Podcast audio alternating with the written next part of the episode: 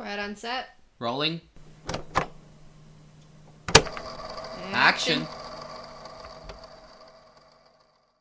Hello, everyone. Welcome back to another episode of Booked. I hope you all are so excited, just as I am for this. Uh, I hope you guys love this episode. So let's just get right into it. So today, like I said, um, this the last Friday episode. Today will be Team Edward versus Team Jacob, a in-depth analysis about which boy was the better choice, um, and we're going to be fully analyzing everything about them and specifically their actions for the through the first three Twilight books, um, as well as movies, because a lot of the things that they do in the books do actually happen in the movies, which I am pretty thankful for. They didn't really cut out too many things from the original text.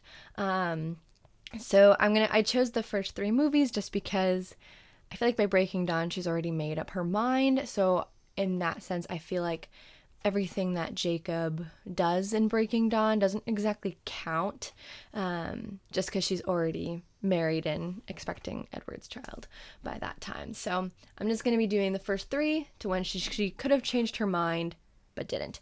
Um, so I'm going to be starting off with book one. Um, as you guys probably know if you've already read the books, uh, Jacob isn't really in this book all that much, save for just a few spare chapters. Um, he's not really a main character. You can probably tell that he likes her a little bit, um, but it's not anything too crazy and definitely not something that would show that this is going to be a love triangle later on. Um, so I'm going to start with uh, Edward first. Just as a reminder, this is going to be spoilers uh, throughout the entire book, but I'm going to go through Edward's side of book one first, just because he covers the span of the entire book, and then I'll pop in for what Jacob does throughout that as well. Then we'll go back and forth. So, for starters, in case people are not aware, um, Edward was born in the year 1901, and at 17, he became a vampire. So, when the very first book came out, he was about 104 years old. Um, I believe he was an only child, but um, because he was born in the early 1900s um, and he was suffering from Spanish influenza, he was pretty much near death, and his parents had already died. So, as far as any siblings, relatives of his they're definitely all gone by now. Um, Jacob, on the other hand, has two older sisters, uh, Rachel and Rebecca. Um, it's mentioned very briefly that Rachel got a scholarship to Washington State and that Rebecca married a Samoan surfer and she now lives in Hawaii. Um, so that's just like a very brief um, introduction so that you get a good idea. I believe Jacob is about 15 years old in this book. Um, so if you want to kind of gauge her age, um, Bella is also 17 in the first book. So um, a lot of what I read about in the first book was also taken from Midnight Sun. A lot of the different quotes that I found quite interesting. Um, that really kind of shows what he was thinking in the time because I think Bella knew what was going on to an extent, but she definitely didn't know a lot of what he was thinking. Um, he he has very deep thoughts and everything he does is decently intentional unless he's angry um, or anxious so uh, that's why I chose to go through Midnight Sun and go through the different quotes of that. Uh, one of the first quotes I have um, is from page 12, and it says, I would not kill her cruelly. That much I could give this stranger with horribly desirable blood. Um, it's pretty much stated from the beginning that Bella's blood is so sweet and so enticing that Edward just sort of freaks out. Um, and he really he really wants to kill her. Uh, and actually it describes in that first book while he's glaring at her and making her feel uncomfortable he's also thinking about all the different ways he could kill her all the different ways he could maybe not even kill her at school maybe go to her house and kill her there. Uh, very strange and bizarre uh, opening to a love story. Um, it goes on to say that uh, he also like tried to like drop the biology class that he was in with Bellis that he could completely avoid her entirely, which also doesn't fare well if you want to have a romantic relationship with someone in the future. You might not want to avoid their entire existence. Um, and fun fact, because she has this natural shield over her mind, uh, he cannot read her mind. Uh, which very like deeply troubles him. He's obsessed with wanting to know what she thinks all the time because he's so used to being able to have like 100% access to everybody's mind that he's just like upset and weirded out by the fact that he can't read her mind. Um, he actually leaves to go to the clan in Alaska so that he can decide what he's going to do uh, if he's going to stay in Forks and finish up high school and figure out how to deal with Bella later, or if he's going to like fully leave, um, give himself like a proper departure that fits in with their alibi. Um, so he decides to come back to Forks and just sort of face it head on. And that's where we have this really awkward but polite conversation between the two of them. Um, he because he's reading other people's mind, he knows to call her Bella. He knows to correct people when they call her Isabella because she doesn't like that. Um, but he also knows what Alice sees in the future. Alice, even at this point early on, can see that she's either going to be dead or she's going to become a vampire. Um, and so he again tries to avoid her to an extent um, so that neither of those things happen and that they could just live their lives separate from each other. Um, unfortunately, though, that is not in the plans. Um, Bella is in the wrong place at the wrong time and ends up almost getting crushed slash killed by a van that was out of control on the ice. Um, and because obviously when that happens, your blood is spilt, he freaked out and actually saved her life. Uh, so bonus points to Edward for saving her life, whether it be because he didn't want to see her blood or because he genuinely cared. It's kind of up in the air. Um, but still, he saved her. Um, but then, of course, Bella being Bella, she does notice that, like, well, you weren't standing next to me. You weren't by me. Like, how'd you get over here? And he immediately tries to diminish it. It comes off super condescending, borderline gaslighting. Um, he says, Nobody will believe that you know. Can't you just thank me and get over it? That's from page 71 of Midnight Sun. Um, so he's very condescending, very rude, actually, when she's just trying to understand, like, what happened. Because I don't even think she at this point is really thinking, like, oh, I don't think he's human, but this is definitely bizarre. This is a bizarre thing. Um, so she really wants to know why, like, how that happened. And I would too. I would totally be like that. So him just sort of dismissing the entire thing, um, it's just like very weird. Um, and as we go on through the story, he is he is two really funny, or at least I think they're funny. Um, quotes. So from page 73, it says, I was gritting my teeth against the urge that had me yearning to ditch, to, in order to find the girl again, like a stalker, an obsessed stalker, an obsessed vampire stalker. And from page 76, he says, I tried to imagine how the girl would react to my kidnapping her. Of course, I rarely guessed her reactions right, but what other response could she have besides terror? I don't, that, like, it's funny, but it's also he's so self-aware that what he's doing is like insane and how he feels about her is insane um that I, I do think it's it's very bizarre. Um i'm glad he has some self-awareness so i'm not as creeped out as i would be but personally i don't think i want somebody that imagines kidnapping me or stalking me throughout my day whether reasons are good or not. Um if there even is a good reason to stalking somebody um as, as we go on through the story he is forced to um defend bella in front of his family because obviously they're not going to react well to her possibly knowing that they're vampires because you know it's really dangerous to know um, if someone is a vampire because that can put them in a really bad situation aka the volturi. Um, and he also does consider like if bella will become a vampire how does he feel about that? And he he himself sees becoming a vampire as sort of like sentencing someone to like a life in prison or death sentence.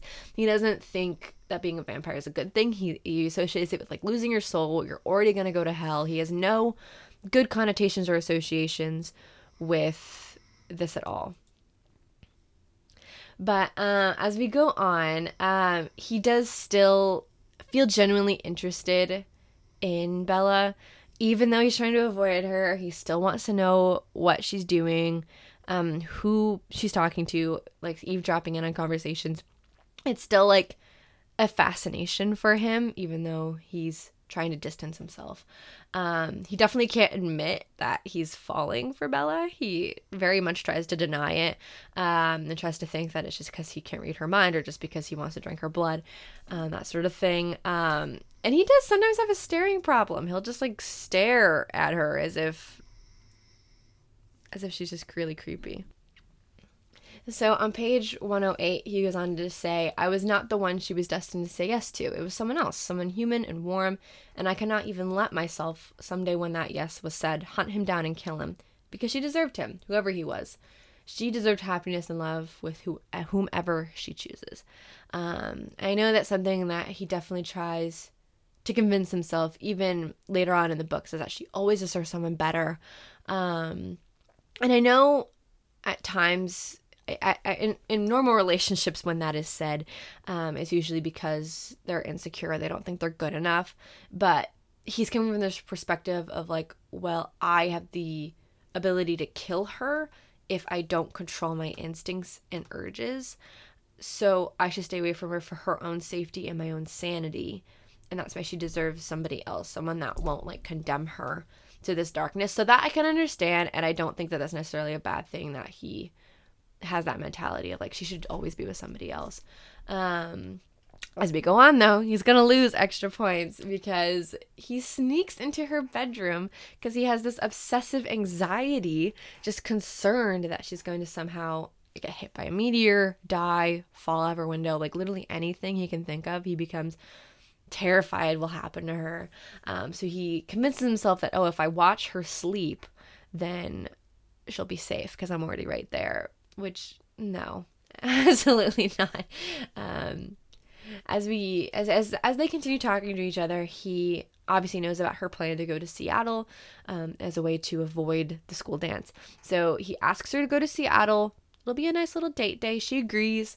Um, it's something that she's definitely looking forward to.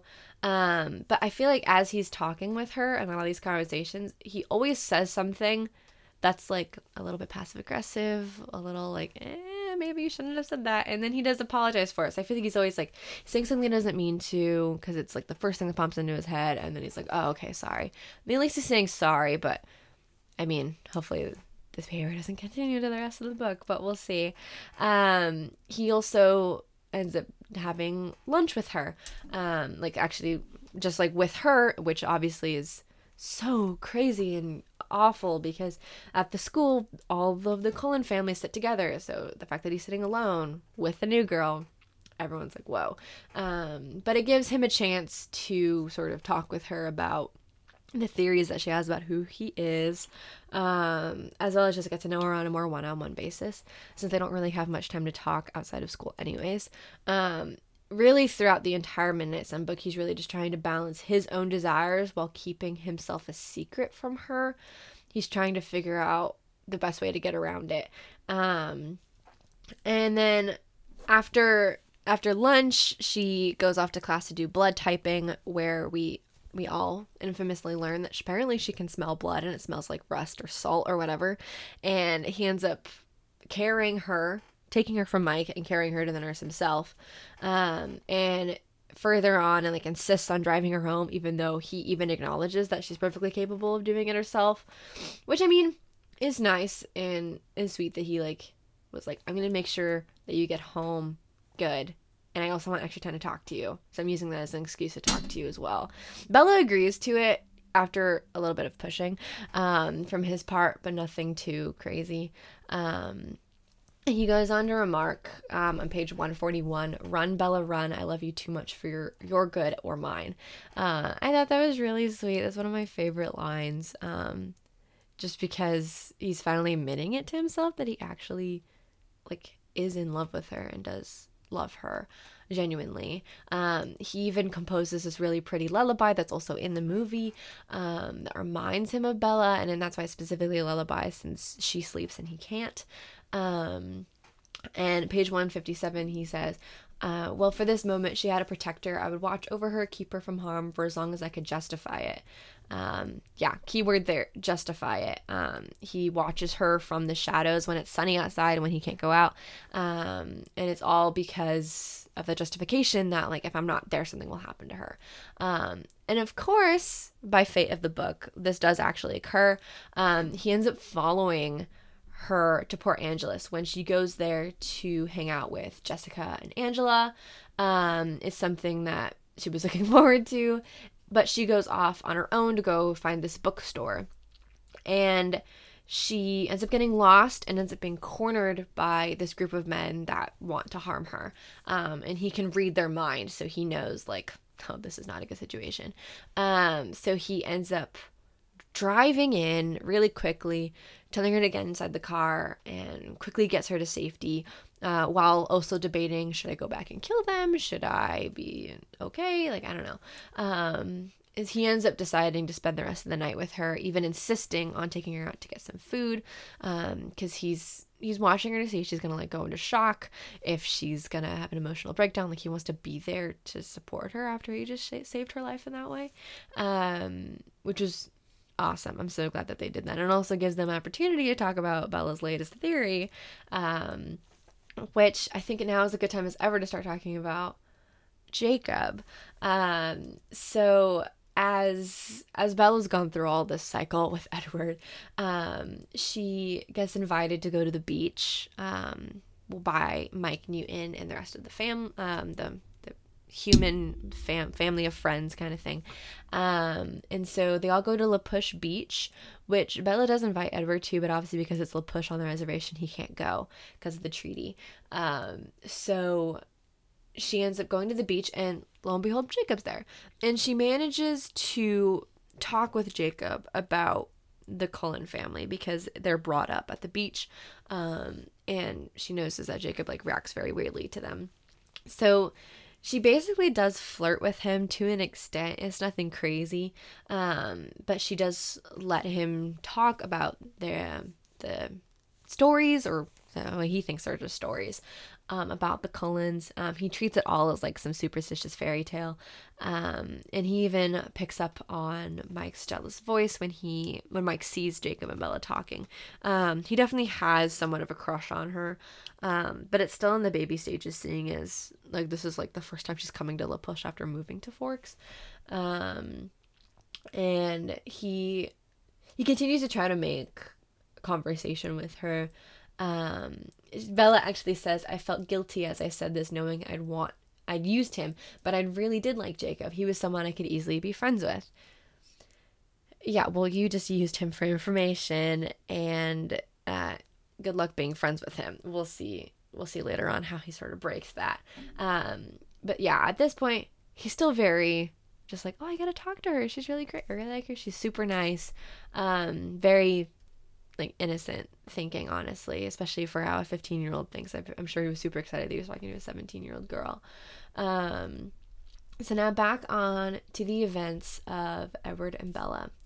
Um, so Edward, Edward and Bella get into the car after the whole Port Angeles incident, and he lets Bella reveal that she knows that he's a vampire because Jacob told her. Um, and he's trying to accept it. They have this kind of intense conversation where she says like, "Oh, it doesn't even matter that you're a vampire," and he's like, "What do you mean it doesn't matter? Like it does." And he gets very angry and defensive. But I think a lot of that has to do with how he sees himself, how he sees it as a curse. So he doesn't understand why it wouldn't matter to her when he sees himself as like such like a demented monster. Um, he ends up driving her home, gets her home safely, and then he also tells Carlisle about the guy in Port Angeles. So they both go back to Port Angeles to ensure that he faces some sort of consequence for what he attempted to do to Bella.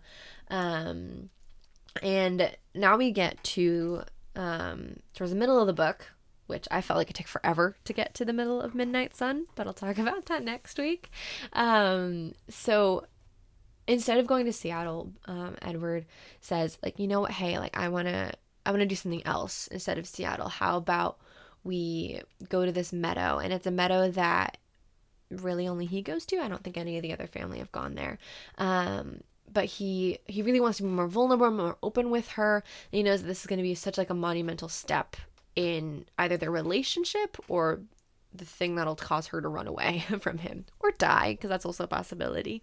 Um, page 221, he says, I can't afford to make mistakes, and it would be a monumental mistake to dwell on the strange hungers that thought of her lips, her skin, her body were shaking me loose inside. He's basically implying that he's never really loved somebody. They even state in his history that he kind of wanted to be a soldier because he was alive during World War One time. Um, he never really considered loving somebody, so it is like the first time he really fell hard for someone. So that's why he really wants to make sure he doesn't mess it all up. Um, he this is when he starts the habit of picking Bella up for school every single day, even uh, even though she has her own car. Um, he still wants to do that for her. Um, and in a way, this also is like kind of like a public display that they are now seeing each other, seeing as no one's been picked up by Edward before. Um, so he's sort of telling everybody that this is who I'm with now. Um, he also uh, was told by Bella numerous occasions that uh, he dazzles her and he doesn't quite know how, but he starts figuring out the different ways he can dazzle her and sort of uses it to his advantage to get her all flushed or, or stuttery. Um, I guess that's the way that they, they flirt with each other. Um, and I want to mention too that Alice has seen the future where it of, of when he leaves her in the second book. She sees that and she warns him in the first book hey this is what bella's going to be like when you leave. Just want to mention that and i'll talk about that when we get to new moon as well. Just want to mention that he knew well in advance how bella would react to him leaving.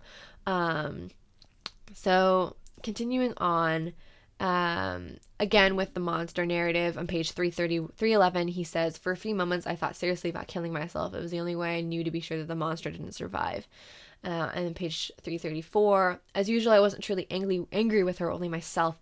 Yes her responses toward me were always backward but that was because in another way they were right. She was always too kind. She was always gave me credit. I didn't deserve worried over my feelings as if they mattered. Um, so he thinks very lowly of himself, and he definitely doesn't want the internal monster, as he refers to it, the the thing that wants him to drink blood. He doesn't want that side to win.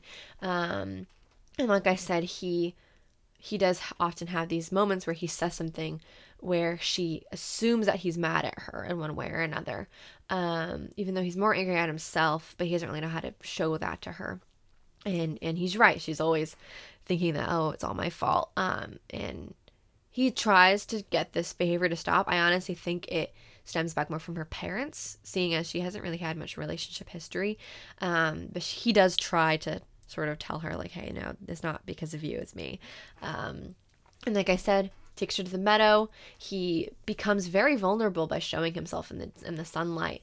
Um, but he does struggle a lot to avoid his instincts, at times sometimes scaring her while trying to show the power and strength that he has. But it's all because he's very convinced that he has to show her how dangerous he is so that she knows and that she I guess in a way has an informed decision, but also he knows that humans aren't supposed to be attracted to vampires like that. He knows that they're supposed to be scared of him. So the fact that she's not, he really wants to get her scared because that's the normal reaction. And he doesn't want her to keep putting herself in danger because, in a way, she is in danger by being with him since he struggles so much about controlling his strength and his thirst. Um, he um, they they um, actually share a really sweet first kiss. is super passionate, uh, especially on Bella's side. He has to sort of pull himself away from her. Um, but it was a really nice kiss. Um, and then they go back home. This is where he admits to Bella that he actually does watch her when she sleeps, and he does this, and I'm glad that he does. Um, I don't. I'm not glad that he watches her when she sleeps, but I'm glad that he at least has the audacity to tell her, um, just because I feel like you can't keep secrets like that. You need her to know, um, because that's so bad. Uh, thankfully for him, she's not too weirded out by it, which I'm shocked. Like, okay, I'm surprised she reacted that way, but anything to keep the story going. Um, he even insists, like, I can leave, like, I can let you be on your own. Um, but she's like, no, stay. I want you to stay. It'll be fine. Um, he he acknowledges later on that like I will lose Bella in one way or another, whether it be saying five years down the road she'll get tired of me and then she'll leave me like that or maybe one day she'll die that sort of thing. Um, but he's so he's like content now in this space. He really wants to just enjoy any span of time with her even if it's short. Um, he then goes on to introduce her to his family. He brings her to the family baseball game to have sort of bonding time since he knows like his family really wants to meet her. He even um, is insistent on having this proper boyfriend introduction with Charlie because he wants to keep that nice, uh, healthy father daughter relationship going on. Um, but as we know, this baseball game does go wrong. Um, Edward is uh, has to go into protective mode um, because other vampires have come into the field where they're playing baseball and have noticed that Bella is a human. Um, it actually says in Midnight Sun that he actually tries to tap his foot in, in a specific way so that it matches the beats to her heart so that the vampires won't think that Bella's heart is beating. They'll just look at his foot. Uh, I thought that was really clever. Uh, it obviously didn't work, but I thought that was super clever that he like thought that quickly and that far ahead. Um, he's incredibly anxious about the entire thing, especially knowing that James, the vampire who's going to kill her or tried to, is a tracker. Um, he, because of his anxiety, he snaps at like his family, at, at Bella. He just wants to get Bella to safety now, and he's convinced that like, oh, I'm gonna just drive and get her on a plane, and we'll go to an abandoned island, and boom, done. Um, it's it takes a little bit to get him to be reasoned with, um, but he is able to sort of be like, okay, breathe. Now we'll continue. Um, so he does end up agreeing with Bella's plan. He's like, okay, I guess we can go with your plan, um, and try to get the safest possible way out of Forks for her. Um, he is also really full of guilt for this entire thing, and this is the guilt that's gonna tell him to do the things he does in New Moon. Um, he's racing to save her life. Uh, obviously, as we get later through the end of the story, she Bella goes to see James because she thinks that her mother is in danger. But really, it was just a trap. James was going to kill her the entire time. So Edward is absolutely racing to get there as quickly as possible. And it's not his fault that he didn't know that. Um, she purposely hid it from uh, Edward and Alice that she was planning on doing that. So now we get into the climax of the very last climax of the book. Uh, he confronts James immediately as soon as he gets in there. He immediately tries to kill him. Um, his brothers take over so that he can go take care of Bella because she's very seriously injured, and that's when he notices that, you know, James bit her on the hand, and now venom is coursing through her veins and almost changing her into a vampire. And so he's forced with either having her become a vampire or trying to save her life and have her live as a human. And he decides to keep her as a human to take the venom out because really she's not in a place right at this moment to be like I want to become a vampire. Um, she's just in so much pain that I think it was really smart for him to not just let the venom go through his veins. Even though we know later on that she does really want to become a vampire, I know that in this moment it just wasn't the right time. And he knew that. And he also had the motive of like, I don't want to like destroy her soul or whatnot. So he's he just decides to take the venom out. Um, he also stays in the hospital for the entirety of her stay to make sure she's fully taken care of by the doctors. Carlisle is one of her doctors, um, so that ends up working out fine. Um, he makes sure that um, Bella's mother and father know where she is, how she's doing. Um, Bella's mother actually comes to see her, and he tries to be as courteous as possible with her, but also give them space that they can talk. Um, he he is still so full of guilt though. On page 613, he says, I didn't deserve any link, any claim to her at all. He's very convinced that he has to leave Bella at this point for her own safety. Um, he tries to dismiss any conversation about her becoming a vampire. Uh, he does not want to talk about it, and he's very much just sort of trying to figure out how am I going to leave her. Um, not because he doesn't love her, but because he just he just feels like she'll be better off without him. Um, the epilogue at the very end is uh, he manages to take Bella to prom, even though she has this very strange.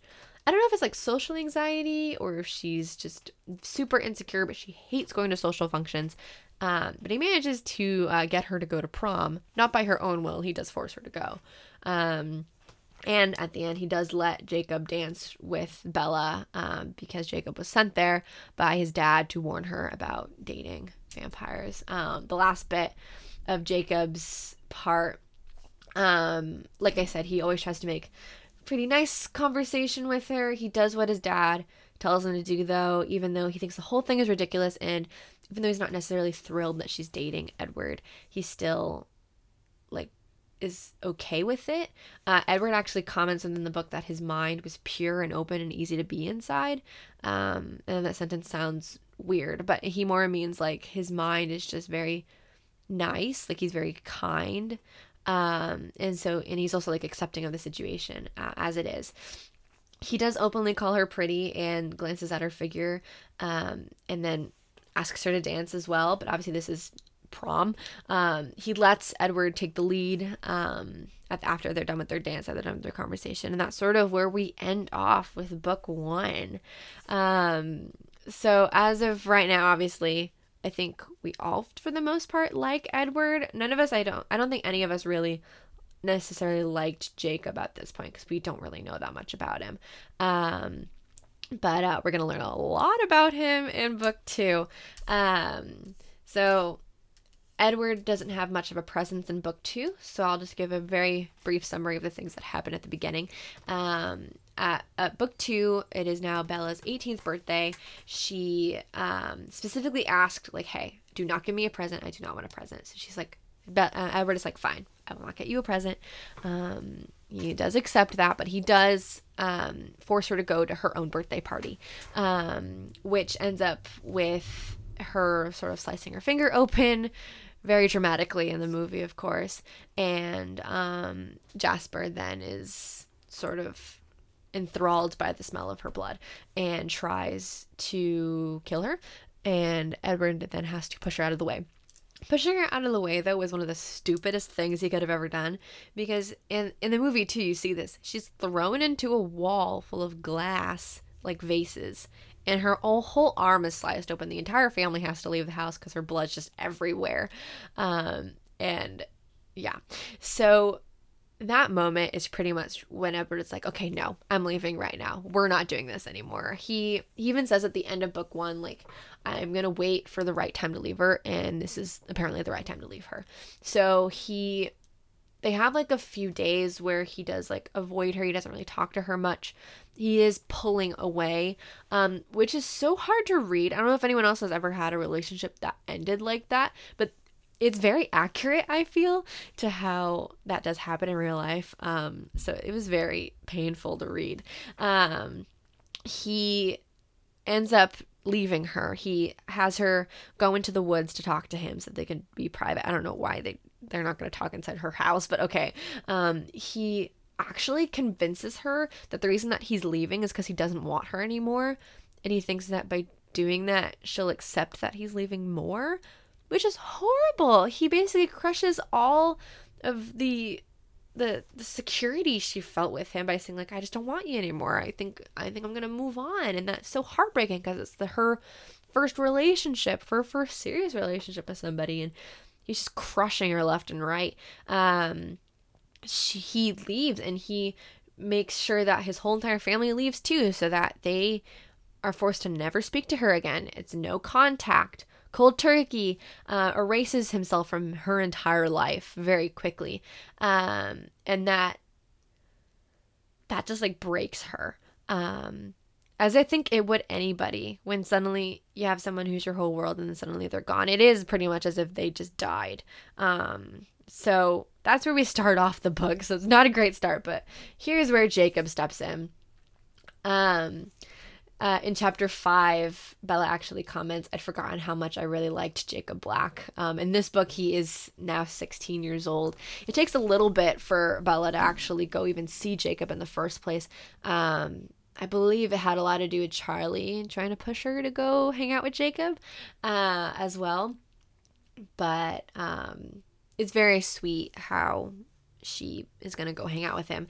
Um, she originally hangs out with him because she buys motorcycles. Um, and the motorcycles she's going to ride because she has this weird hallucination that if she's in danger, she'll see Edward again. Honestly, the fact that that's a plot point is like very disturbing to me um especially since like you know that the entire time that she's with jacob she's doing it just so she can see edward again so it is very sad if you're if you care about jacob you know that that like oh that's pretty sad she's only doing all this just so she, she can see him again um but uh, no matter what, though, Jacob is just so happy to be spending time with her. He's definitely told his friends how much he likes her. Uh, and they actually genuinely have a good time together. He's not consistently being annoying about how much he likes her. He just has like a really awesome conversation with her. Um, and it's not awkward or hard to read at all. Um, it's very normal conversation, but also just conversation between friends. And I think I really like that approach that he's taking where he's just trying to be friends or they're just trying to get to know her better. Um, especially considering that I'm sure he's heard from Billy how bad of a condition she was in. And he tries to be as sensitive as possible about that topic as well. Um, so they spend so much time together, like consecutive days together as well, uh, whether it be bike related or homework related. He doesn't really care. Um, and he does end up getting the bikes fixed and teaches her how to drive it, but um, obviously that goes wrong. Uh, being 16, I think he would have done it, but also because it's her asking, he would have done it as well.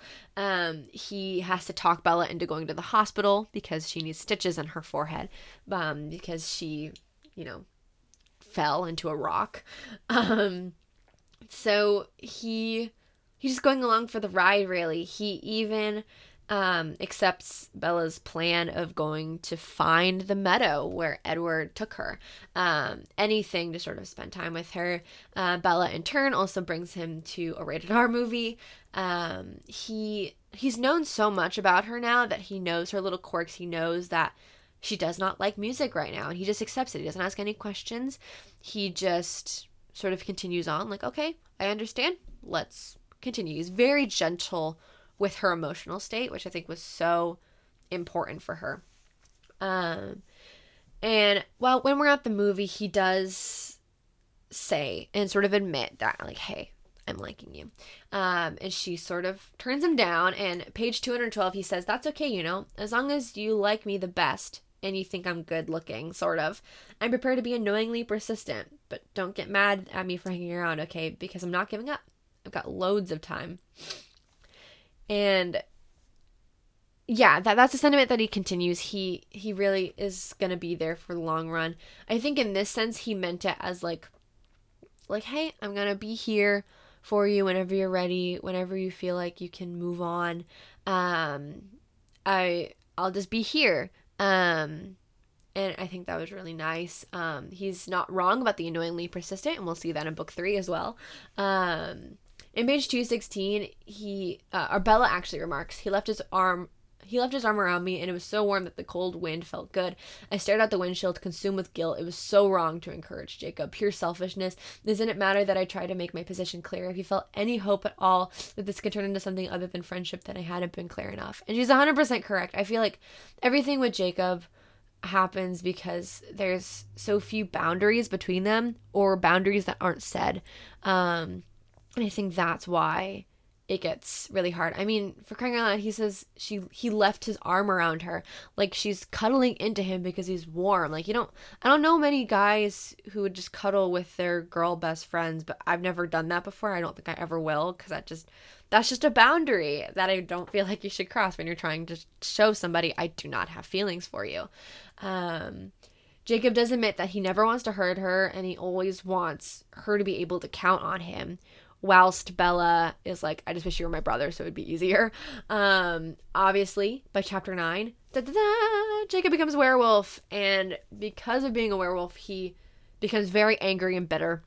Not at Bella, just at the whole world at this point. Um, and he's also forced into secrecy by the pack. Um, Bella actually tries to confront him about it because he can't talk to her anymore. He can't see her. He can't hang out with her. Um, page two seventy one. He says, "Don't blame yourself. Don't think that this is that this is your fault.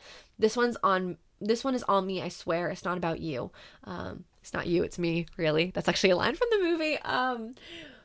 But yeah, it's almost like he's breaking up with her, but it's also because he's trying to balance like his duty to the pack and what he needs to do for them even if he doesn't want to, but he now feels this awful obligation. Um, but trying to make up for it, he does um, try to see Bella uh, by going to her house um, and getting into going into her bedroom uh, with her permission, of course, um, and trying to be truthful as best he can whilst also acknowledging the secrecy that he has. Thankfully, he already mentioned to her that he was a werewolf in the first book, so she already knows to an extent. She just has to like remember. He wants her to understand that he's a werewolf, even though like she has a potential to leave him for good because of it. Because like Edward, he thinks of himself as a monster. Um, he's very angry at Edward for leaving her in danger. Um, and he wants to keep promises that he made even before he came became a werewolf. Um, so, and that includes cliff diving, um, which becomes the worst decision anyone could have ever made. Uh, Bella decides to go cliff diving on her own after um, Jacob wasn't able to cliff dive with her that day because she was so persistent about seeing Edward that she had to go cliff diving on this particular day.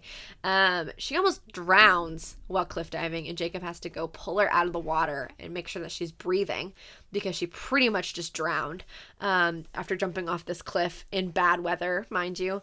Um, so clearly he's not happy, but he's just gonna try to help her out, um, because you're not okay, and we need to possibly get you to the hospital. Um, but then that's when he when he tries to take her home, they notice that the Cullens car is in the driveway, and so he starts panicking. He starts freaking out because he knows like if the Cullens are back, then he can't protect her from them. But if this is a different vampire, he needs to protect her, and so he's very nervous. He's very anxious, much like Edward. Um, and he tries to insist that, that she stay with him, but she is very insistent on seeing who it is. Um, it ends up being okay. It's just Alice.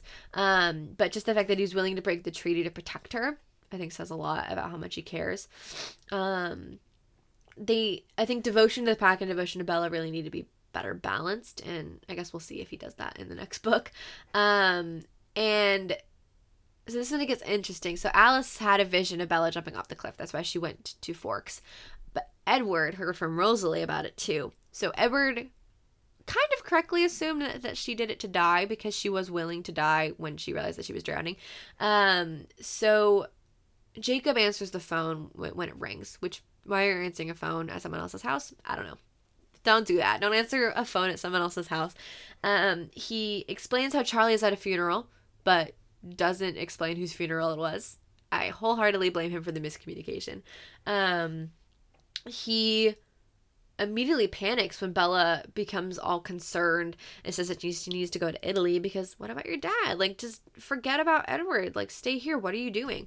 Um, he doesn't want her to get hurt. He doesn't want her to leave. Um, and so that's when we get into Italy. When we finally see Edward again, um, he he's pretty much in Italy to die. Uh, that's apparently how you die if you're a vampire. You go to Italy to get killed. Um, and he he just wants to end his life because now that the love of his life is dead, he wants to also die. He's so full of guilt for everything that happened that he he wants to end it too. Um, but obviously Bella saves his life and now he's confronted with the Volturi knowing that Bella knows that they're vampires. Um, he tries his best to protect her in any way that he can. Um, they end up leaving Volterra alive under the pretense that she will become a vampire. And he he's very cautious with her. Um, so much that he doesn't really even speak to her. They just share like long glances. I think he he's very concerned about like her emotional state and what she's really thinking and feeling. I, I know that he's super happy to be back. He mentions that that he was going to come back either way, um, but he really wants to make sure that she's like okay. Um, he he tells her like, "Hey, i will stay in your life as long as you want me to, but I'm not going to go anywhere unless you. I'm, I'm I'm gonna go unless you want me to stay. Pretty much is how it is." Um, so she wants him to stay, um, and that's that's when she she comes back from a meeting with the Cullen family where they all voted on if she was going to become a vampire or not, which she was so angry about. But we'll get more onto that in book three. Um, but there's this final standoff between Jacob and Edward um, over Bella. So Edward is very appreciative for Jacob. Um, but obviously he's concerned because Jacob's a werewolf, and werewolves, at least in this mythology, they become a werewolf by um, having like a strong emotion. Um, so they can be a little bit uncontrollable at the beginning when they're learning how to control their emotions, um, which is why um, he doesn't really want Jacob to get near her. Um, it's it's a pretty serious argument. Jacob actually is there because he told Charlie about Bella's motorcycle as a way to get her grounded, as if Bella isn't already grounded for life for going to Italy for three days. Um, And he does this specifically with the intent to make it so that Bella can't see Edward and that she'll be like grounded, which is awful. Like, what is wrong with you? Like, stop. um, he does try to control his emotions so that it doesn't get into a full-on fight specifically because bella is like stop i do not want you guys to fight um, but he really doesn't see how he can possibly become friends with bella again um, and he has just serious issues with edward now at this point like they're they f- i feel like they they see each other as like or he sees him as like a complete utter enemy um so that is book two on to book three Okay, so book three, I think, is is the book where we see the most love triangle argument back and forth. Um, so this is when I think we can really see who these two people have become. Uh, I guess as like a recap, Edward, good, then bad. Jacob, good, and then bad. so they have like their their uh, moments. I think I think I can understand why people would be more on Jacob's side as of the last book because we see the relationship that Bella has had with Jacob and like him more. I know someone I talked to also said that they liked Jacob because of his abs, which sure, okay, we see Jacob's abs in the second book or second movie. Um, but that's not the point. Bella likes more than just physical attractions. Now we're going to be head to head. Who is going to get the girl and who do I think got should have gotten the girl at the end? So, starting off with Jacob, he he ends up writing letters to her back and forth um, because he doesn't want to speak to her in person. And the main sentiment that he writes in it is he says, "Yeah, I miss you too a lot. Doesn't change anything. Sorry." Um, he's very much just like, "We can't be friends anymore. I miss you, but we can't. We just nope." not at all. Um, he's very much stuck between his hatred of vampires and the hatred of Bella's relationship, whilst also trying to keep his alliance with his own pack, um, being like a good member. Um, so he's just he's in some emotional turmoil at the beginning of the book. At the beginning of the book for Edward, though, he he's trying his very best to follow all of the rules that Charlie has put forth as far as the grounding. He doesn't complain at all. He very much encourages Bella to keep her relationship with her father, and not go too crazy. Um, and he he just wants things to go well. Um, he this is her senior year, so they're going to be applying to colleges. He encourages her to do so, um, even though she's not really quite interested in a lot of colleges. I think she's more interested in Alaska at this point. Um, Bella is also very insistent that she will be a vampire after graduation. Um, he really is insistent on wanting Bella to really take her time. He wants to make sure that she's not missing any human experiences um, that she would have had if she didn't become a vampire very soon. Um, because uh, Jacob being in turmoil, Bella feels all of this guilt over it. Um, but Edward really doesn't. He kind of he cares, but he doesn't really care about Jacob. He cares more about how it's making Bella feel. He really doesn't want Bella to go see Jacob under any circumstances because of how dangerous he perceives werewolves to be. Um, and he he just doesn't do it. He stops. He actually stops her car from working so that he so that like Bella can't actually go see Jacob at all. Um, and things get pretty heated um, here and there. They have a couple of arguments about it, and um, it's it's not like great the the attitude that he has, especially the way that he dismisses dismisses the end of the conversation. Um, so at the beginning of the book as well, Alice has this vision that Victoria, the vampire from the first and second books that is constantly stalking Bella, has come back and is going to be in town to get to Bella. So for for Bella's 18th birthday, she was gifted two airplane tickets to go see her mom in Florida. So Edward is like, "Hey, we should use those plane tickets." Um and he uses the excuse like this might be the last time you can see her before graduation. Obviously, it's really because Victoria's in town. He doesn't want to tell her. So when Jacob finds out that that Edward took her to Florida, he's well, I guess he took her to Florida in parentheses because he doesn't think that that's true. Uh, he's immediately concerned that she became a vampire, and he actually goes down to the high school to confront the two of them, um, and also in a way reveal um, what happened with Victoria as well. Um, he he immediately just becomes confrontational about it. Um, Edward tries to shut down the conversation as much as possible, but he does admit that he was wrong for not telling Bella, and he does agree to like actually do it um, and tell her next time. Um, also, he Jacob has this weird um line or, or sentiment that he keeps saying. Um, in page 83, he says, I guess I'll survive or something. Who needs friends? It's so annoying. It, it that that sentence just writhed me up. Like you are the one who are who's telling her we can't be friends anymore, sorry.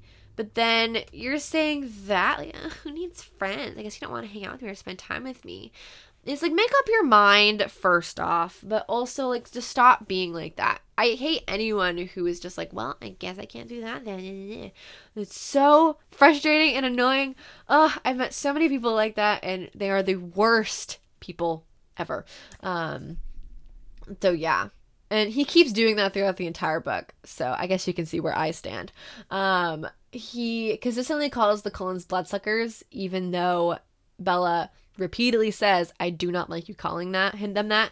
Um, in return, Edward also calls Jacob a dog, but it's only when he's really upset, like because he knows that Bella doesn't want him to say that about Jacob, so he doesn't unless he just can't control it and it just sort of slips out. Um, uh, Jacob tries to get Bella to see him. Um, in fact, Bella manages to go hang out with him by avoiding Alice's visions by making a split second decision instead of planning it in advance. Um, so she's able to go see him.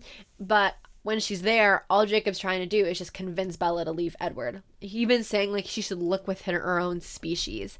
Um, and that got that has to be so frustrating. Like you just want to spend time with your friend and go back to the nice moments, but he still wants to fight Edward. He still wants to kill him. He still thinks he should be with somebody else. And that has to be so frustrating, especially knowing that he's only saying that because he wants to be with you. Like, no, you don't care about my well being. You just want me to be with you. And I, I don't like that. I absolutely hate that. Um, yet they still have these weird moments where they're just sort of oddly cuddling with each other. I do not understand this at all. Um, we also in this part of the book we learn what imprinting means. He actually sees if Bella is his imprint by looking deep into her eyes. Obviously, she's not.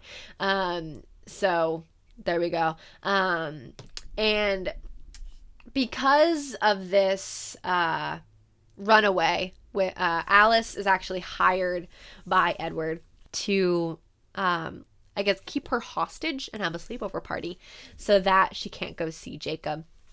Um, and uh, this is immediately not taken well by Bella because I should be allowed to see my friend. That's her perspective. I should be allowed to see him. Um, Edward immediately is like on page 142, he's like, because, oh, Bella says, because you're not going to react, overreact next time.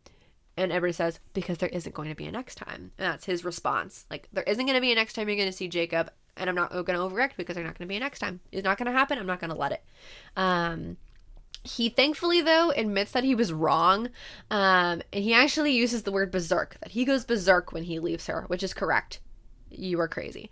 Um, and page 190, he goes on to say, I decided that you were right. My problem before was more about my prejudice against werewolves than anything else. I'm going to try to be more reasonable and trust your judgment. If you say it's safe, then I'll believe you. So, that I think is really nice. I think. I, I think that was really nice for her to sort of be like, okay, he understands now. Um, and we can come to agreements on it. We can plan things out better. Um, obviously, that doesn't take away any of the fear that he has. I'm sure he still has a lot of that fear, but the fact that he was able to sit down with himself and understand, like, okay, this is why I'm really feeling this way, um, I think that actually helped them not fight. And so hanging out with Jacob is no longer really that much of like a problem. Um, Jacob though he continuously be is like annoying. He often reminisces about how their friendship was before he became a werewolf, as if like if they just did that, then it'll be fine. But I don't think it was him becoming a werewolf. I think it was a lot of just the anger that he had toward Edward that made the relationship bad. Um, he had every right to be mad at him for leaving, and I'm sure it wouldn't have been bad if he was still mad at him. But I think it comes to a point where you should understand that someone doesn't have the same feelings as you and to stop being so judgmental and annoying about it. Um, then when she's also hanging out with him, Bella does reveal that she wants to become a vampire. And he says on page 183, You'd be better off dead. I'd rather you were. I don't know about you, but I'd rather my friend live forever than die. Like, I don't know many people that would rather their friend actually be dead. I mean, he might see being a vampire as also like, oh, she'd become like a demon or a soulless monster or whatnot. But you can see Edward, you know, you can have your opinions on him, but he still is decently okay. Like he's not he's not going around killing everybody. He has control and he's still like himself to an extent. So you really don't know what Bella would be like as a vampire. Uh, so just the fact that you'd rather her actually be just be full on dead, I just think is so uncalled for, and she's so hurt by this. Um, it's it's really it's really hurtful for her because this is something that she really wants and she really wanted her friend not necessarily to accept it but to just understand that this is what's going to happen and to let her live her life the way that she wants to. Uh, he does call her jacob does call her repeatedly to apologize. Um, he goes on to say in page 209 i was just being stupid. I was angry but that's no excuse. Um, so thankfully he can admit when he's wrong in that way. Um, as as we go on in the book, we realize that a person, a vampire, entered into Bella's home um, and took some articles of clothing to collect her scent. Uh, immediately, Edward is panicked about it, as anyone would. He has his entire family sweep the woods um, just to make sure she's okay, and he ends up actually working together with Jacob to keep Bella safe. Um, and I thought that was very nice is that they somehow have to come to a truce together in order to protect her from the threat that is coming to them. Um, so they have to sort of, make this compromise. They also make a compromise about how he's going to take her to the uh, treaty borderline so that she can hang out with Jacob and that she'll just have a cell phone on her so that he'll text um, she'll text him when she's going to get picked up. And it seems like Jacob's doing fine with this. Um, he actually Jacob actually invites her to a, a tribal meeting where she ends up falling asleep, but he contacts Edward himself and says, "Hey, you can pick her up. Uh, I'll meet you at the treaty line." Like he knows, he knows that boundary. He understands that, he helps her get home, even though she's like borderline passing out. Um, but because he's him. He will do anything to hang out with her. He's so excited to hang out with her, even if he only got like two hours of sleep that night. Um, another quote from Edward actually is page 230. He says, You don't have to ask for permission, Bella. I'm not your father. Thank heaven for that. So thankfully, he's come like a full 180 where he doesn't feel like she needs to ask him permission for anything. He'll just let her go see Jacob if, if she wants to. He understands now how much Jacob means. Um, he even uh when, when he found out about the motorcycle he actually i thought this was really sweet he bought a motorcycle to ride with bella in case she wanted to keep riding it as like an effort to bond with her um and I thought that was so sweet. Uh, even though it didn't, she didn't really want to ride motorcycles anymore. It was just so sweet that he took the time to think like, oh, maybe this is something she's actually interested in, and I want to be involved in that. Like, because you know, he's a vampire. He can easily jump off the bike and help her out if she gets hurt or something. Um, so as Bella continues to hang out with Jacob, we get to the climax of their relationship where he admits his love for her. Haha. Page 327 Bella, I love you and I want you to pick me instead of him. I know you don't feel that way, but I need the truth out there so that you know your options. I wouldn't want a miscommunication to stand in our way. He then, immediately after that, forcefully kisses her to the point where she has to punch him in the face because she's so frustrated and annoyed.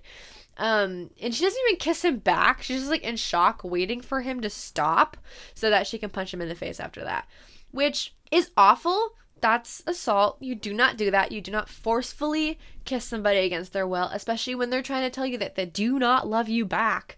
Um, he even comments, page 332, that how to be better than kissing a rock.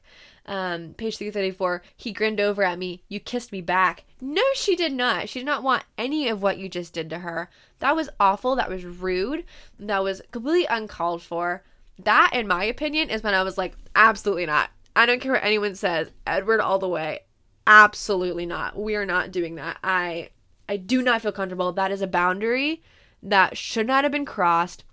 She never said you could do that. No, absolutely not. Um, yeah, he actually Jacob actually even sticks around to see if Edward will fight him for it. Um, and he doesn't, but you know, he could have. He could have easily killed Jacob, but he didn't because um yeah I think he actually says like I'm not to kill you only because it'll hurt Bella. um so as we continue on, it is now graduation day um or near graduation day. Jacob does try to apologize. Page 373 he says i shouldn't have kissed you like that. It was wrong. I guess well i guess i deluded myself into thinking you wanted me to. Um which is a nice sentiment i guess. I mean i'm glad he's apologizing for it but it's not it's not exactly every apology that i that i would be expecting after that happened. And at this graduation party, um, he which she's obviously kind of forced into having by Alice and Edward. Um, uh, Alice has like this vision about the an actual army of newborn vampires, and she's trying to go like stop this conversation with Jacob and go trying to see what this vision was about. Um, which of course Jacob responds with, "I guess you'd rather be with your real friends." So annoying and so frustrating. That's not the point. You're making her feel bad for just trying to leave this conversation to go deal with something else at the moment, something that's significantly more pressing than your feelings. Um, and he does end up get her attention, and she he shows her that he made this bracelet with like this wooden wolf figurine on it, um, which is nice. I mean, it's nice, a little graduation present. Uh, she does end up wearing it because she does actually enjoy it. Um, so like I said, there's this newborn army. He agrees to strategize with the Cullens, um, which is good. They're gonna um, agree to Bella and the town's safety. Pretty much is why he's in it. Um, and he he does try to reassure Bella that he will win, but it's more of like I'm gonna win because of course I'm gonna win. It's not really like we're gonna win. Like don't worry. Um, Edward is more like don't worry about it because I'm right here and we're gonna all be okay. He's a more reassuring one in that sense.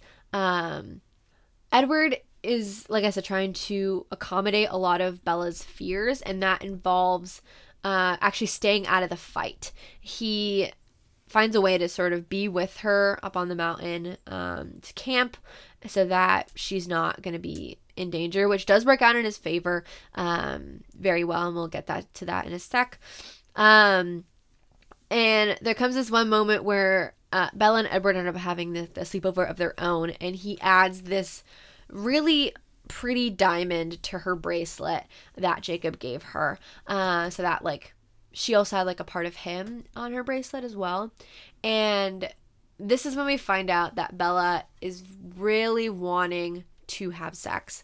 Um, she's very convinced that this is what she wants. She wants to have it that night, even.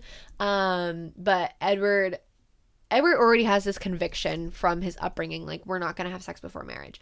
But then he's also like, I will hurt you because I am vampire and strong. Um, it takes a lot of agreeing and a lot of debate and compromising, but finally they agree that if Bella marries him, that he will consider the sexual side of it. And that's when he officially proposes, gets down on one knee, and proposes and she actually says yes. Um, so point for Edward. He's succeeding very well in in uh, coveting Bella. Um, then we get to the mountain. Uh, Jacob's actually tasked to carry her up the mountain so that um, her scent sort of is masked by his own. Um, he keeps bringing up how she should kiss him, uh, which is just really annoying and frustrating, especially considering the um, the previous night's events where she said yes to Edward. Um, on the mountain, though, it's very cold. It's snowing, even though it's June. Um, so Jacob has to actually go into the tent to warm her up uh, Edward is corner like cornered into the back because he's naturally cold. He doesn't want to make it worse. Um, but Jacob's like, "Ooh, I can warm her up," and decides to antagonize Edward the entire time and um, cuddles up with Bella to keep her warm and let his mind wander. Um, so that was a fun scene, very humorous, both in the movie and in the book. Um, I would definitely go see that scene if I were you. Uh, in the morning, he. Oh, so it, actually, before in the morning, we go in to this conversation that that Jacob and Edward had. And Edward comments on page 502, I'm not stupid enough to make the same mistake I made before Jacob. I won't force her as long as she wants me, I'm here.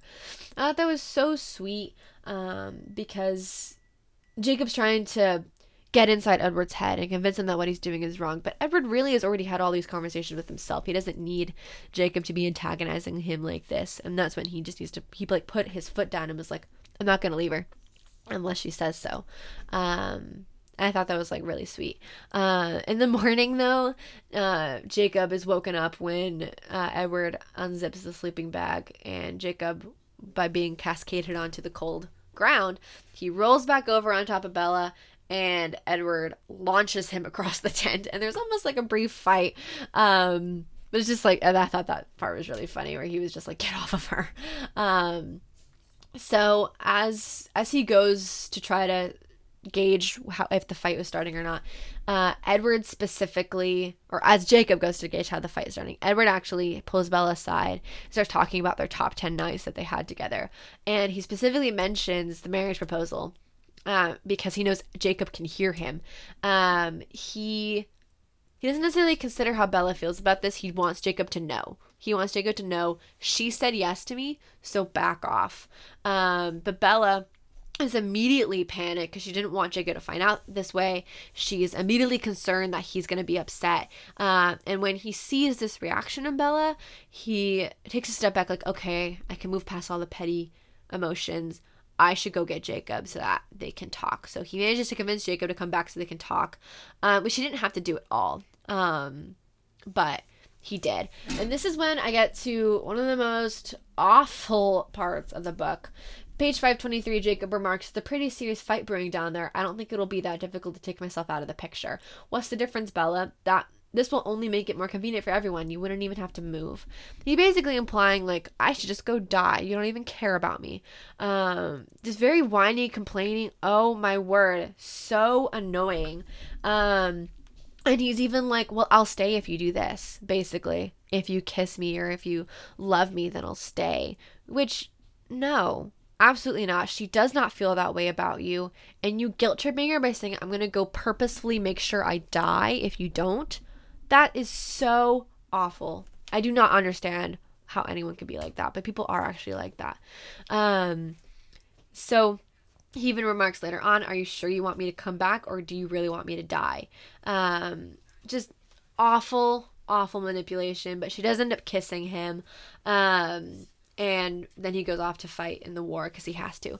Um, Bella is immediately guilty, obviously, because you just kissed a guy when you just are, are uh, engaged, you know. So she's immediately guilty about it. But Edward, Edward understands. He actually remarks like, "You're only human, Bella." Um, page 553 5, 533 and as much as i might wish otherwise so is he there are holes in your life that i can't fill i understand that like he's not thrilled he's disappointed that bella sort of fell for the manipulation, but he understands why and he's not angry at her as long as like she's okay. Like he just wants to reassure her like, "Hey, it's okay. We can move past it. There are other things to think about right now." Um, he definitely doesn't want to take advantage of her either. She weirdly insinuates that oh, like oh, we should have sex right at this very moment, which is very bizarre reaction to having just kissed your best friend. Like I want to have sex with you, um, and he immediately is like, absolutely not. We're not doing this. He doesn't want to take advantage of her when she's in such like an emotional state, and also you shouldn't. He knows too, like you shouldn't have your first time as a reaction like as like a reaction to a negative encounter that you had. Um, that's not the way to go about it. Um, and it's a good thing that they didn't do anything because the fight has begun. Um, he does his very best. Victoria the uh, lead protagonist actually comes to their campsite so he has to protect her one-on-one. Um, and he does end up succeeding they end up winning the fight. Um, but he's also very cautious when approaching Bella again because there is this off t- chance that she's like deeply traumatized um, from seeing him fight. Um, you know, seeing vampires fight and seeing him kill somebody can be a lot for somebody and he's always very cautious about it and he tries to comfort her Um, especially when Jacob is revealed to have been injured, he tries to comfort her as well because he knows how heartbroken she'll be. Um, he doesn't let her take off Jacob's bracelet, uh, claiming that it's a part of who she is. You have to, you should keep it on, even though it's a gift from Jacob. He wants her to keep it on because he knows how much Jacob means to her. Um, he continuously asks, like, "Did you, did you make the right choice? I want to reassure you. I want to know that you made the right choice." And she basically says yes. Um, she goes to see Jacob when he's hurt. Um, and in page 594, Bella says, At least he doesn't threaten to kill himself to make me kiss him. Jacob, I don't care either. I knew you'd forgive me, and I'm glad I did it. I'd do it again. At least I have that much. So Jacob doesn't even apologize for what he did earlier. He basically says, I'm going to do it again just so I can kiss you, just so I can have you, which is so awful. And they're trying, she's trying to have a conversation with him to talk about what they they went through earlier um and he's just making it worse um but thankfully he is able to at least let Bella go in that moment. Um, he does obviously regret it, but he lets Bella go knowing full well that she is going to go through with the marriage. She does reaffirm that this is something that she wants to do, um, but he does imply that they might never see each other again, that he just can't accept it, that he, there's no way they could possibly be friends after this. And he just is like, I'm to have to leave your life. And she's just gonna have to accept it um, because he just can't handle it apparently. Um, and that's why edward is so like concerned because she's heartbroken that like her friend has officially left her life um, and he wants to make sure that this is something that she really wants to begin with because she's losing so much to have um, this relationship with him. And he actually breaks off um, his end of the bargain or her end of the bargain so that um, she can have what she wants. Like he won't he won't wait until marriage um just so that like she's not doing something just because he wants her to do it. He wants to make sure that she is marrying him for the right reasons, not just because she wants to become a vampire, not just because she wants to have sex. Um, so he's willing to get rid of all of that right at this very moment to like test her on it. And he is very serious about it, but it is it just becomes like a test for her. And she does end up being like no like i do actually want to marry you. I do actually want this. Um edward actually mails an invite to the wedding to jacob just out of courtesy because he knows um bella would want him there um even though obviously we know what happened. Um and that's pretty much how it ends. Um i don't know about you guys but it's it's quite the whirlwind of stuff. I hope you all enjoyed my summarization of everything. Um, if I forgot anything, please let me know. But now let me let me talk about how I feel about all this. Uh, I'm sure you already know where I'm going with this. I am wholeheartedly Team Edward, um, and I don't think it's because of what happened at the beginning. I think the beginning of their relationship was juvenile, mysterious, I don't know what's going on, that sort of thing. It also happened very quickly. I believe the first book happens with only in the span of like two months or maybe not even like three. Like it's very quick how fast the book progresses, especially the climax of the book happens within like a week. Um, so it all moves very fast. I think they have some really genuine conversations that I really enjoyed. I loved them, them getting to know each other. Um, but I think an eclipse is where I really am just like, yeah, he's good for her. Because even though he has his flaws, even though he's had, like, he's left her, he's trying to do so much to do what she wants. She's he's trying to accommodate to her feelings, accommodate to what she wants, really trying to understand her better so that he doesn't make the same mistakes again. And I do think he left for a pretty decent reason. Obviously, I would be devastated too and I'd be hurt but just understanding like he left because he wanted her to have a life that didn't involve danger or didn't involve that. I think anyone would feel like that if they felt like they were putting their partner in danger that that they should be more safe in in in a relationship with somebody else.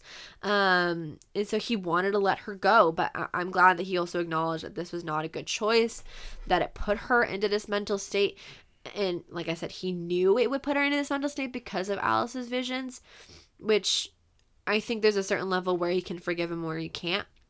I don't think it's okay that he knew ahead of time how this was going to pan out um, and didn't want to change it. I think maybe he was under the impression or convincing himself that she would be fine eventually, just not at the very beginning. Uh, but I think that goes for anybody who's breaking up with somebody. Um, you know it's going to hurt them, but you know you have to. It's like that obligation. I think he felt that a lot. Um, I I really don't like Jacob. I really liked him at the beginning. I liked him before he became a werewolf, but I don't think he's handling um, at this point.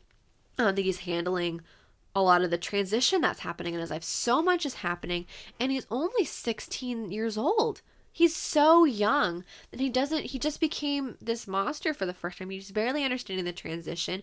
He has all of these emotions, and he's deeply in love with a girl, which happens to everybody when they're 16, 17 years old. And so I really don't think he's handling any of it well. So all of his reactions are overblown any boundary that could have been set up by Bella wasn't. He clearly wasn't taught how to gauge if you should kiss somebody or not. I think him forcefully kissing her and then manipulating her into feeling bad about not kissing him again was so wrong. It just screams red flags. Um I think like yes, there's there's issues with uh, Edward watching her when she sleeps and whatnot. But I think a lot of that was taken care of at the beginning, and you can judge Bella all you want for accepting that, but she did, and it actually it didn't pan out bad. If this is anybody else, it could pan out bad. But you have to take into account that this is a vampire we're speaking about, not an actual human being. Um, and I think too to take in I think we should take into account how Bella feels about this entire thing. She's mentioned constantly over and over again Jacob's just a friend. I wish he was my brother. Um, and she has deep feelings for Edward. This is the first time she's fallen in love with somebody. And I don't think her final choice was just about Edward either. She really wants to become a vampire. She really wants that life for herself. She wants the future that she sees with Edward significantly more than she um, sees the future with Jacob. And I really think overall, Edward was just a much better fit for her. Jacob didn't he needs to grow up more, pretty much is what I'm saying. He needs to grow up more to end up deserving the type of love story that he could have had with her. I think he was too emotional, too obsessed um, to really accommodate to her feelings, to her emotions in the way that she needed at the, that time as well. And he just couldn't accept when she told him no, when she told him that she doesn't like him. He just could not accept it in the way that Edward could because Edward has spent 104 years on this earth you know he spent even longer by now um so he he can understand he can take that rejection uh so i just think jacob needs to grow up stop being complainy whiny just accept when someone tells you that they don't like you please he didn't have to lose Bella as a friend. He didn't have to have all of this emotional turmoil with her and make her feel so bad and awful all the time. They could have had a really nice, healthy friendship. But because he was so obsessed and so upset by everything. Like, it just was never going to happen. So that's my stance on it. I love to know what you guys think. Um, I know, I know there's going to be a lot of debate about how you feel about certain things, but I'm just going from, you know, how it all panned out and just how they how Edward and Jacob both dealt with very similar issues of dealing with Bella, which I think was a task all in its own. Um so yeah, definitely uh, DM me on the and cut the podcast if you have any comments or things you want to talk about. I'd love to know what you guys think. Thank you all for listening, and I hope you have a great rest of your day. Bye, guys.